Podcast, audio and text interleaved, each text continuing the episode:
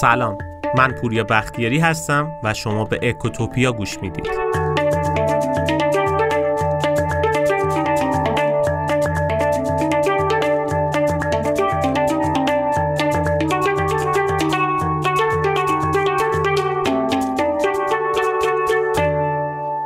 ما توی اپیزودهای گذشته راجع به اصلاحات زیاد صحبت کردیم.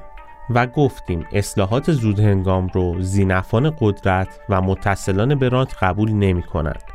از طرفی اصلاحات دیر هنگام رو هم مردم به نوعی عقب نشینی حکومت تلقی می کنند و زیر بار این مدل اصلاحات هم نمیرن. این مورد هم بارها تکرار کردیم که حکومت ها عموما توی اصلاحات به مشکل برمیخورند. کمتر پیش میاد اصلاحات موفق و پایداری داشته باشند. ولی امروز می‌خوایم داستان یه نمونه اصلاحات موفق رو با هم بررسی کنیم.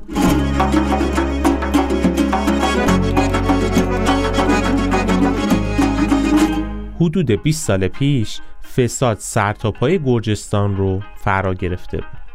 مردم روزی دو ساعت برق داشتن. رشوه گرفتن یه کار عادی شده بود. این فساد به حدی زیاد بود که لقب فاسدترین کشور اوراسیا رو به گرجستان داده بودند. ولی همین گرجستان فاسد طوری اصلاح شد که همین چند سال پیش سازمان بین المللی شفافیت عنوان شاگرد اول مبارزه با فساد رو به گرجستان داد. قبل از اینکه وارد داستان بشیم بعد نیست یه اشاره به اپیزود اول بکنیم یعنی اپیزود تقلب یه نکته رو باید اشاره کرد. اونم این که ساختار درست بدترین آدما رو هم وادار می‌کنه که کار درست انجام بدن. در نقطه مقابل ساختار فاسد و اشتباه باعث میشه بهترین آدما هم از مسیر درست خارج بشن و به فساد کشیده بشن. اپیزود امروز راجبه همین داستانه. گرجستان به کمک یک جوان 28 ساله یعنی آقای نیکا گیلاوری کاری کرد که ساختار فاسد اصلاح بشه و تونست تحول عظیمی رو رقم بزنه. موضوع اپیزود امروزمون راجع به تغییرات ساختاری و اقتصادی گرجستانه. موضوعی که اتفاقا به شرایط ایران هم بی ربط نیست. منبع اصلی این اپیزودم کتاب اقتصاد در میدان عمله که به فارسی هم ترجمه شده.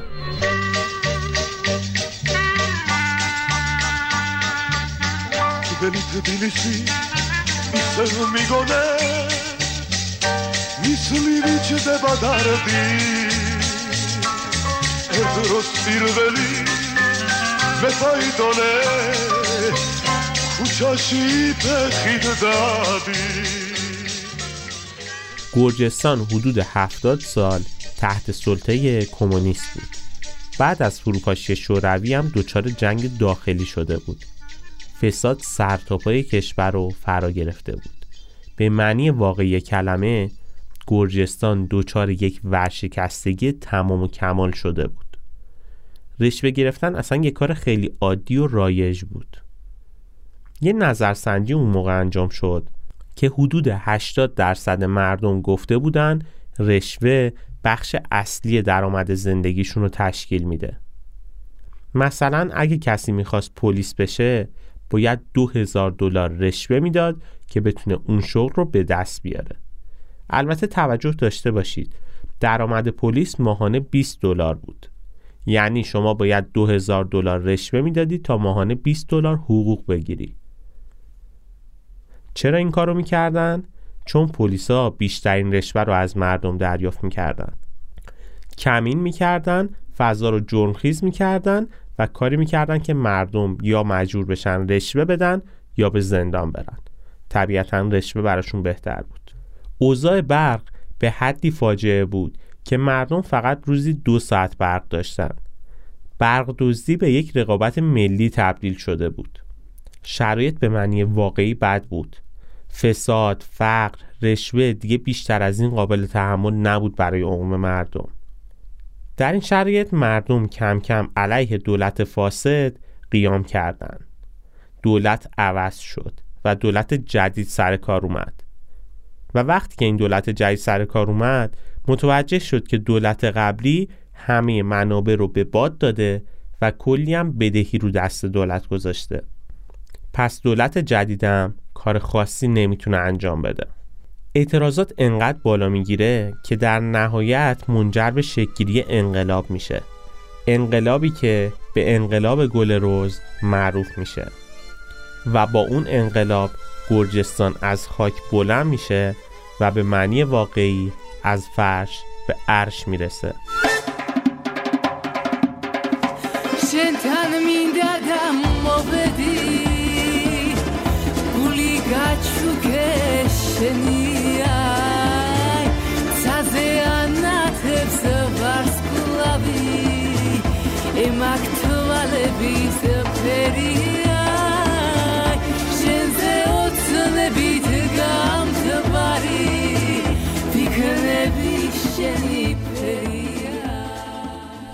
همونطوری که اول اپیزودم اشاره کردیم منبع اصلی این اپیزود کتاب اقتصاد در میدان عمله. همونجوری که از اسم این کتابم پیداست توی عمل اومدن ایده ها رو اجرایی کردن. و راه درست رو انتخاب کردن. نویسنده این کتاب آقای نیکا گیلاوریه. گیلاوری یکی از اصلی ترین افرادیه که گرجستان اصلاحات خودش رو مدیون این آدمه. این کتاب و این آدم نقطه مقابل کتاب اقتصاد توحیدی و ابوالحسن بنی صدره. هر دو آدم موقعیت های یکسانی داشتند مغز متفکر و ایدئولوژیست اصلی اقتصادی بودند ولی یکی مثل بنی صدر توهمات خودش رو سعی می‌کنه اجرایی کنه که توی اپیزود اقتصاد توحیدی راجبش مفصل صحبت کردیم.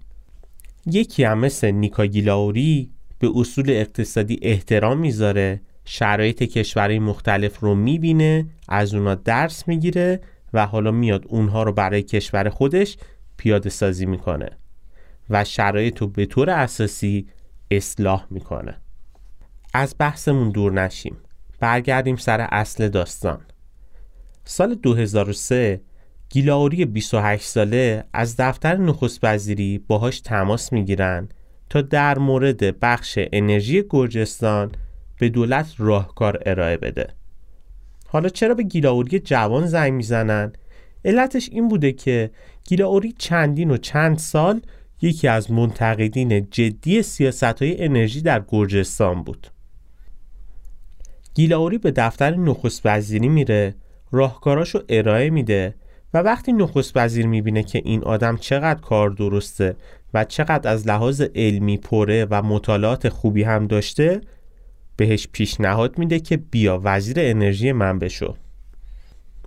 گیلاوری از این پیشنهاد نخست وزیر تعجب می‌کنه و به نخست وزیر یادآور میشه که من فقط 28 سال سن دارم و برای این کار خیلی جوونم. ولی نخست وزیر میگه درست خیلی جوونی ولی ما یه دولت انقلابی هستیم و می‌خوایم توی هر چیزی به طور درست انقلاب کنیم. الان داره بهت یه فرصتی پیشنهاد میشه که نباید از دست بدی چون شاید این فرصت دیگه قابل تکرار نباشه. از طرفی ایده ها و برنامه ها برنامه های درستیه. پس بیا همینجا اجرایش بکن. در نهایت بعد از صحبت ها و کلنجار رفتن ها گیلاوری جوان به یک شرط قبول می‌کنه که وزیر انرژی دولت بشه. چه شرطی؟ اینکه موهام رو کوتاه نمی‌کنم. نخست وزیرم قبول می‌کنه. البته داستان به همینجا ختم نمیشه. گیلاوری وارد عمل میشه. ساختار انرژی رو به طور درستی اصلاح می‌کنه. و وقتی خودش رو اثبات کرده که واقعا مرد عمله و فقط شعار نمیده خیلی زود پیشرفت می‌کنه و تا نخست وزیری هم پیش میره. بله گیلاوری توی سن 35 سالگی نخست وزیر گرجستان میشه و کارهای اساسی و جدی انجام میده.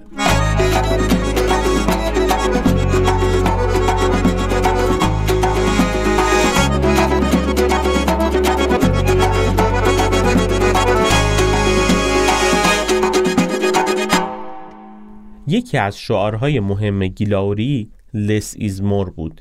به معنای کمتر بیشتر است. به عبارت بهتری گیلاوری دنبال ساده سازی بود. سعی می‌کرد همه چیز رو تا حد ممکن ساده بکنه. اگر قوانین زیاد هست قوانین رو کم بکنه. اگر قانون ها پیچیده است قانون رو راحت بکنه که آدم ها بتونن با سرعت بیشتری قوانین رو درک بکنن و اون رو اجرا بکنن. گیلاوری تلاش کرد تا حد ممکن همه چیز رو کم بکنه.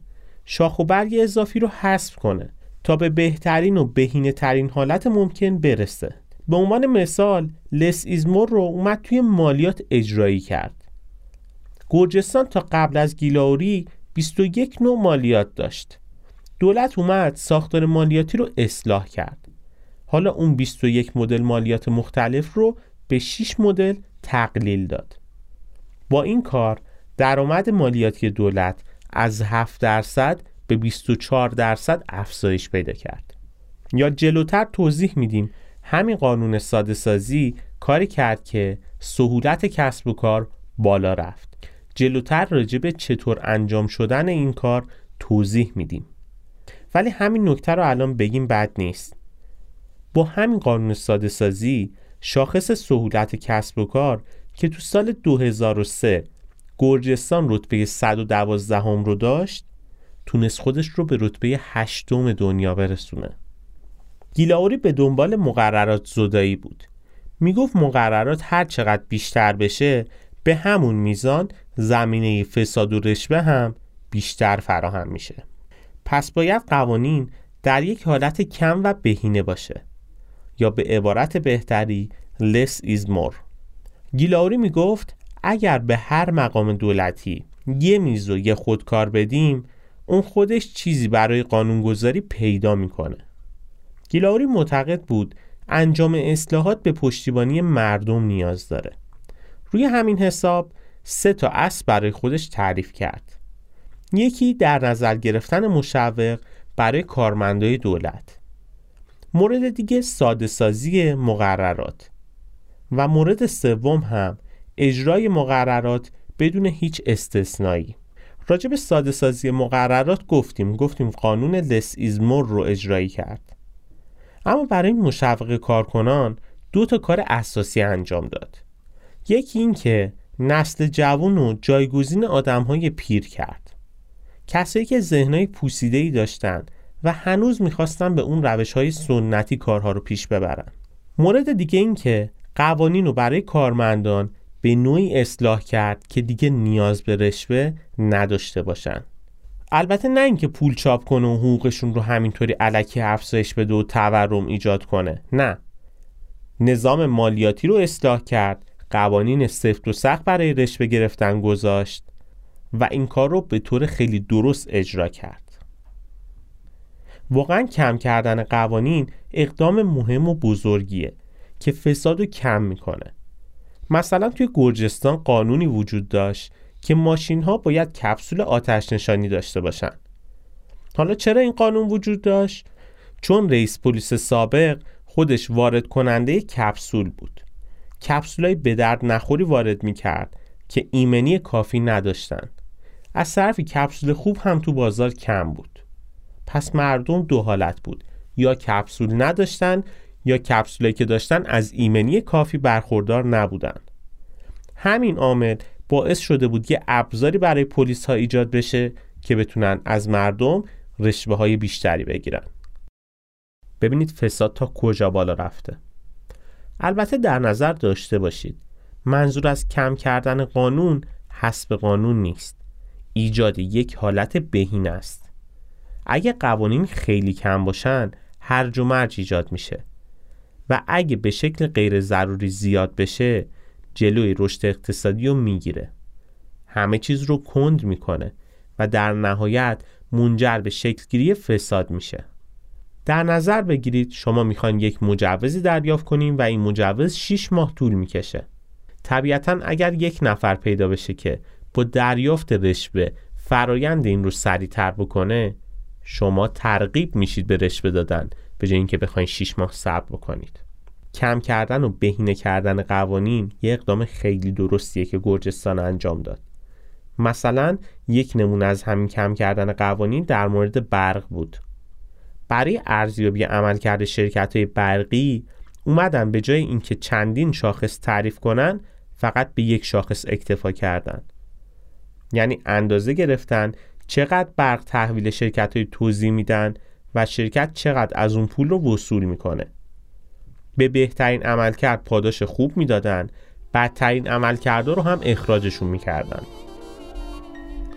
همین ساده سازی کاری کرد که گرجستانی که روزی فقط دو ساعت برق داشت حالا نه تنها 24 ساعت روز برق داره بلکه به صادر کننده برق هم تبدیل میشه.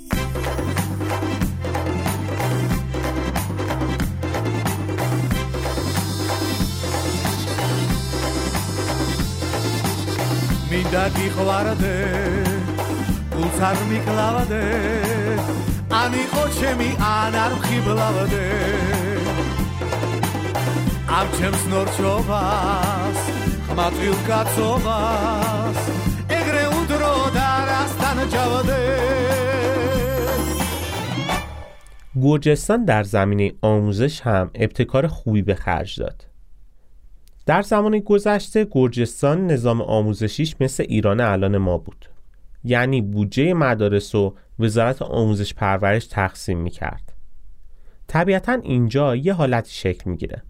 مدیرا با مسئولای وزارت لابی می‌کنن و بودجه بیشتری می‌گیرن و این یعنی زمینه فساد فراهم شده. علاوه بر اینکه عملکرد مدارس هم توی این حالت افت می‌کنه. چرا افت می‌کنه؟ چون بودجهش رو می‌گیره رقیب خاصی نداره و اگه لابیگر خوبتری باشه بودجه بیشتری هم می‌گیره. نه اینکه اگه عمل کردش بهتر باشه بودجه بالاتری بگیره نه. گرجستان اینجا اومد به جای اینکه بودجه رو به مدارس بده به دانش آموزا داد. یعنی چی؟ یعنی یه کپونی طراحی کرد که والدین با اون کپون دنبال مدارسی میگشتن که بهترین خدمات آموزشی رو ارائه بده.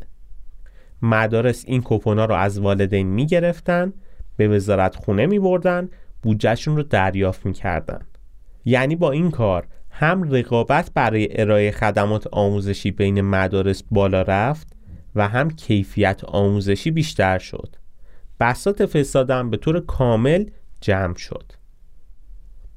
اینجا دیگه مردم انتخاب می‌کردن که کدوم مدرسه بهتره و مدرسه‌ای که بهتر بود طبیعتا بودجه بیشتری دریافت می‌کرد. گرجستان برای اصلاح فضای کسب و کار و حسب فساد توی این فضا هم چند تا کار مهم انجام داد و چند تا قانون خیلی خوب تصویب کرد. یکی اینکه اومد دید برای یه کارآفرینی که می‌خواد سرمایه وارد بکنه وقت بذاره که کارش رو پیش ببره و شروع بکنه هیچ چیزی بدتر از این نیست که درگیر بروکراسی بشه. از این اداره به اون اداره بره. تو هر اداره هم از یک سند و مدرک بخوان. پس اومد قانون یک دولتی رو تصویب کرد. به این معنی که وقتی شما به یه سازمان مدارکتون رو ارائه می کنید دیگه نیاز نیست به بقیه ارگان ها مدارک بدید. یک بار ارائه کردید کافیه. علاوه بر این یه قانون دیگه ای که تصویب کرد قانون سکوت نشانه رضایت بود. در زمانهای گذشته اگه مردم توی گرجستان می‌خواستن مجوزی بگیرن باید چندین ماه منتظر میموندن تا شاید بهشون مجوز بدن. مثلا برای ساخت و ساز حدود نه ماه طول می‌کشید تا مجوز بیاد. به عبارت بهتری مسئولین هر ارگان زمان میخریدن طول می‌دادن تا مردم قانع بشن رشوه بدن که کارشون زودتر راه بیفته. دولت اینجا اومد یه کار جالب انجام داد. یک مدت سی روزه برای مجوزها و 20 روزه برای صدور پروانه ها تعیین کرد و گفت اگه بعد از درخواست مراجعه کننده تا این زمان مشخص شده سازمان جواب نده به معنی تایید مجوزه. هر اتفاقی هم که پیش بیاد مسئولش اون ارگانی هست که تایید کرده. پس طبیعتا مدت زمانش کم شد و آدم ها تونستن خیلی سریعتر مجوز بگیرن. قانون سومی هم که اجرایی کرد این بود که اومد دید آدم ها توی وسط کار هم می‌تونن برن دنبال مجوز. نه اینکه اول کار مجوزا رو همه رو بگیرن حالا برن کسب و کارشون رو شروع بکنن. نه. مثلا اگه یه نفر رستوران می‌خواد راه بندازه بره دنبال کارهای اجرایی رستورانش رو تجهیز بکنه در همین هین که داره این کار انجام میشه بره مجوزهای مربوطه رو هم بگیره. مجموع این کارها باعث شد که شاخص سهولت کسب و کار توی گرجستان از کشور 112 هم به کشور هشتم برسه. اقدام دیگه اصلاحات توی گرجستان تو بخش گمرک بود. جایی که رشوه زیاد گرفته می‌شد و فساد بالا بود. طبق قانون لس ایزمور عوارض گمرکی از 16 مورد به 3 مورد کاهش پیدا کرد. اومدن کالاها رو به سه دسته کلی تقسیم کردن. گفتن 80 درصد کالاها شامل عوارض گمرکی نمیشن. دسته دیگه 5 درصد عوارض بدن و دسته سوم 15 درصد. کار خیلی ساده شد. چون قبلا برای واردات باید مجوزهای زیادی می گرفتن. از این اداره به اون اداره می رفتن. حالا دیگه همه این مراحل حذف شده بود کل کاراشون یک جا انجام می شد. تازه اینجا یه کار جالبترم انجام دادن برای شرکت های خوش سابقه مجوزهای طلایی تعریف کردن این شرکت ها می‌تونستن واردات انجام بدن کالاهاشون رو سریعتر ترخیص کنن اون عوارضشون رو هم یک ماه مهلت داشتن که پرداخت بکنن طبیعتا کار این مدل شرکت ها خیلی سریعتر انجام می‌شد و شرکت های دیگه هم ترغیب می شدن که بتونن مجوزهای طلایی بگیرن. یعنی اصلاح کردن ساختارشون رو و فساد توی این شرکت ها هم کمتر شد.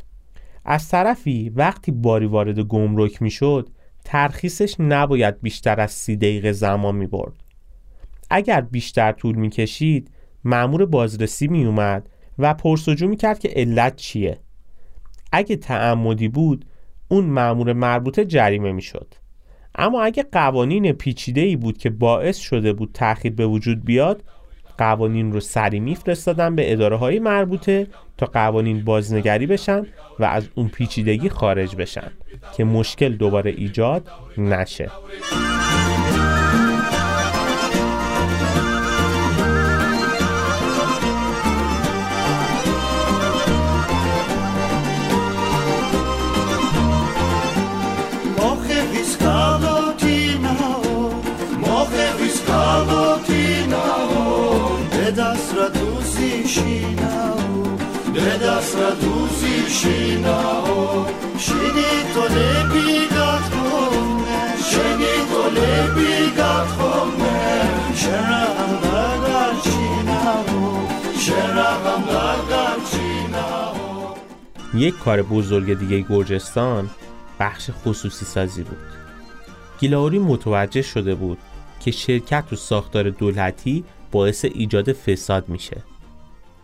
هر چقدر اندازه دولت بزرگتر باشه فسادم طبیعتا بیشتر میشه. بر همین اساس دست به خصوصی سازی زد و تقریبا همه دارایی های دولت رو به بخش خصوصی واگذار کرد غیر از راه آهن و شرکت نفت و گاز. با یه ساختار و الگو و برنامه درست این خصوصی سازی رو توی پنج مرحله انجام داد. یکی این که مدیرای دولتی رو با مدیرای جدید موقتی جایگزین کرد. چون معتقد بود اگه همون ساختار مدیریتی بخواد ادامه پیدا بکنه پس تغییری هم تو ساختار این شرکت ها ایجاد نمیشه.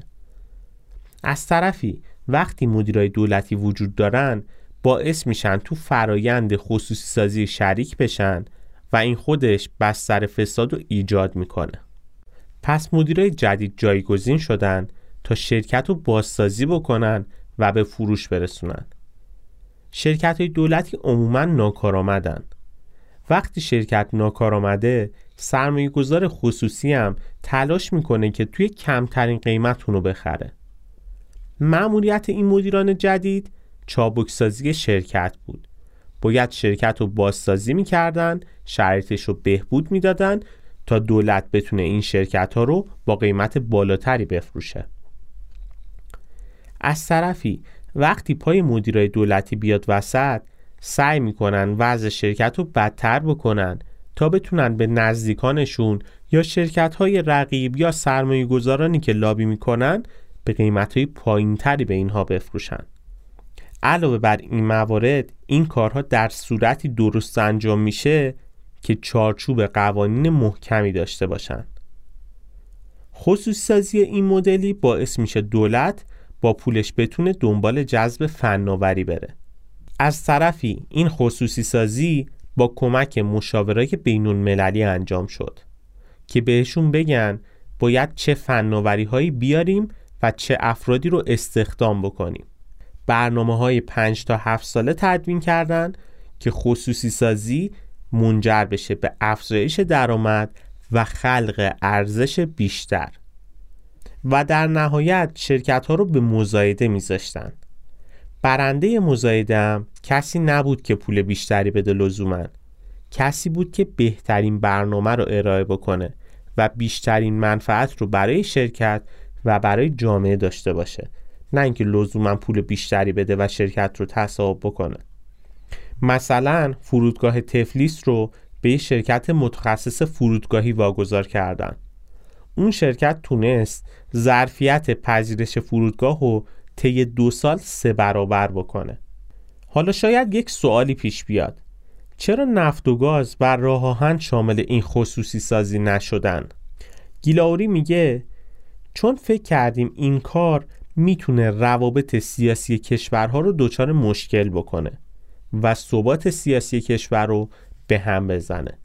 ثبات سیاسی که به هم بخوره شرایط اقتصادی برای کل جامعه و کسب و کارهای خصوصی و دولتی دچار مشکل میشه. بر همین اساس این موارد رو شامل خصوصی سازی نکردیم. در مقابلش کارهایی کردیم که بتونه بهرهوری این شرکت ها بالاتر بره.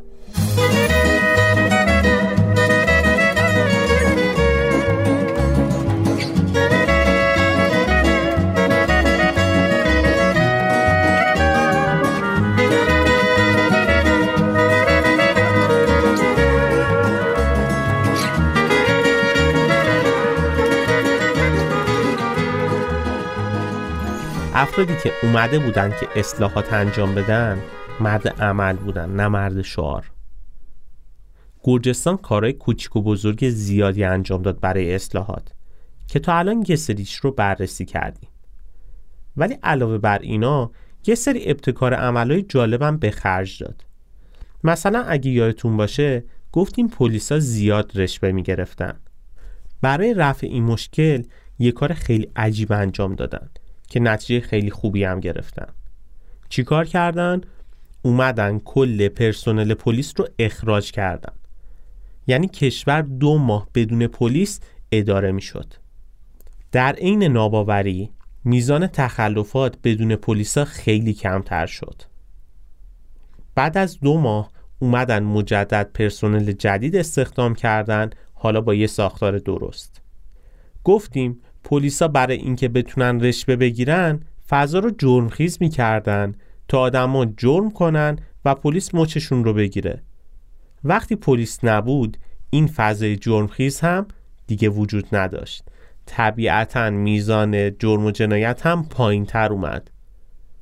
و وقتی ساختار اصلاح شد با ساختار جدید آدم های جدیدی اومدن که کار رو دست بگیرن دیگه خبری از اون رشوه ها و از اون همه جرم و جنایت وجود نداشت. یا مثلا یه کار خیلی مهم دیگه ای که توی گرجستان کردن این بود که برای قانون تاریخ انقضا تعیین کردن.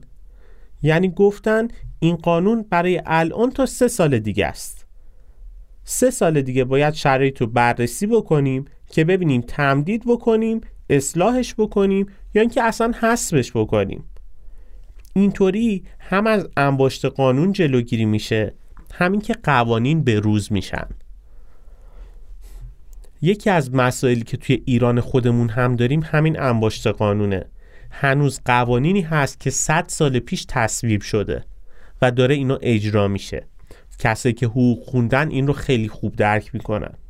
یا یه کار خیلی مهم دیگه گرجستان شفاف سازی بود. گیلاوری میگه ساختار دولتی خودش بستر فساد رو فراهم می‌کنه. هر چقدر ساختار بزرگتر فساد بیشتری هم رقم می‌خوره. بر همین اساس اومدن شفاف سازی رو اولویت قرار دادن و قانونی گذاشتن تحت این عنوان که هر سیاستمدار و مسئولی بر اساس قانون شفافیت وظیفه داره تمام دارایی های خودش رو توی یه وبسایتی در دسترس عموم قرار بده و به اشتراک بذاره. هر مدل پنهانکاری هم توی این زمینه جرم تلقی میشه. البته در کنار همه این کارها برای رصد اقدامات دستگاه ها و نهادها در مبارزه با فساد سال 2008 اومدن آژانس بین نهادی مبارزه با فساد تأسیس کردند که ترکیبی بود از نماینده های وزارت های مختلف نماینده های بخش خصوصی و یک سری دیگه از عموم مردم. یکی از مهمترین وظایف این آژانس اطمینان از صحت عملکرد قوه قضاییه در برخورد با مصادیق فساد بود. حالا همه اینا در صورتی جواب می‌داد که خود مردمم نظارت می‌کردن.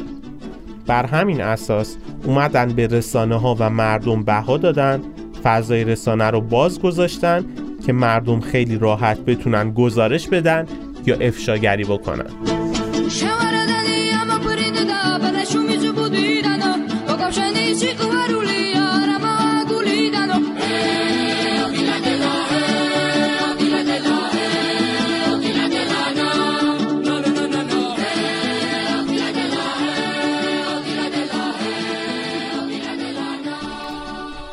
اگه بخوام یه جمعبندی از کل اپیزود امروز داشته باشم اصلاحات گرجستان رو توی سه دسته تقسیم می‌کنیم یکی اصلاحات ساختاری.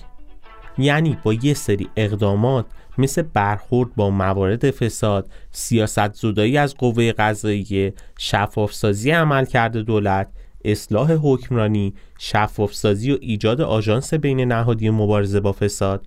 اینها کارهایی بود که باعث شد اصلاحات ساختاری انجام بشه. دسته دوم اصلاح قوانین و مقررات بود.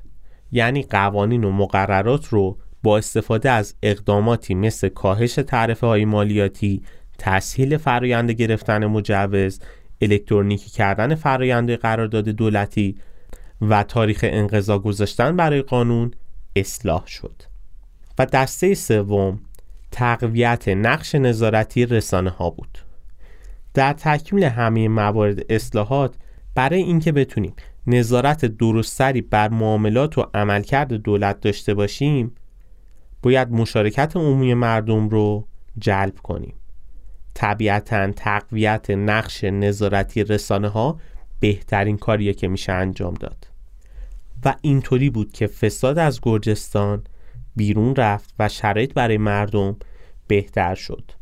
شایسته سالاری به معنی واقعی شکل گرفت و همه مردم انگیزه پیدا کردند اصلاحات به بهترین مدل انجام بشه. به طور کلی نهادهای شایسته سالار باعث میشن در مردم انگیزه موفقیت امید و اعتماد ایجاد بشه. بله درسته. اعتماد سرمایه اجتماعی هر حکومتیه. هیچ حکومتی هم بدون توجه به سرمایه های اجتماعیش نمی‌تونه پیشرفت کنه. اصلاحات گرجستان یه نکته خیلی مهم رو به ما یادآوری می‌کنه. نکته ای که توی اپیزود یک مفصل راجبش صحبت کردیم. ساختار غلط و فاسد بهترین آدما رو هم به فساد میکشونه. همونطوری که ساختار درست باعث میشه بدترین آدما هم به راه راست هدایت بشن. گرجستان بعد انقلاب گل روز ساختار رو اصلاح کرد و مردم و مسئولینی که غرق در فساد بودن رو به راه راست کشوند و به عنوان حرف پایانی توصیه می‌کنم خود کتاب رو هم حتما بخونید. و توصیه می‌کنم اگر در نزدیکانتون افرادی هستند که به نوعی می‌تونن تاثیر داشته باشن تو شرایط سیاسی اقتصادی کشور این کتاب رو حتما بهشون هدیه بدید یا اینکه ترغیبشون بکنید این اپیزود رو گوش بدن.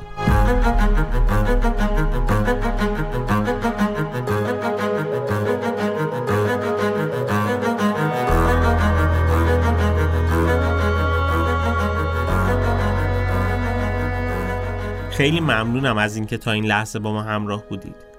اگه اپیزود امروز رو دوست داشتید لطفا با دوستانتون به اشتراک بذارید و از ما حمایت کنید. این بهترین دلگرمی برای ماست. توصیه می‌کنم به سایتمون هم حتما مراجعه بکنید. سایت اکوتوپیا داتایار لینکش توی توضیحات موجوده. اونجا بیشتر از هزار تا مقاله و مطلب علمی وجود داره که سعی کردیم به زبان خیلی ساده بیان بکنیم که شما بتونید بهتر با این مسائل اقتصادی و مدیریتی و مسائل سیاسی روزمره آشنا بشید و ازش استفاده بکنید.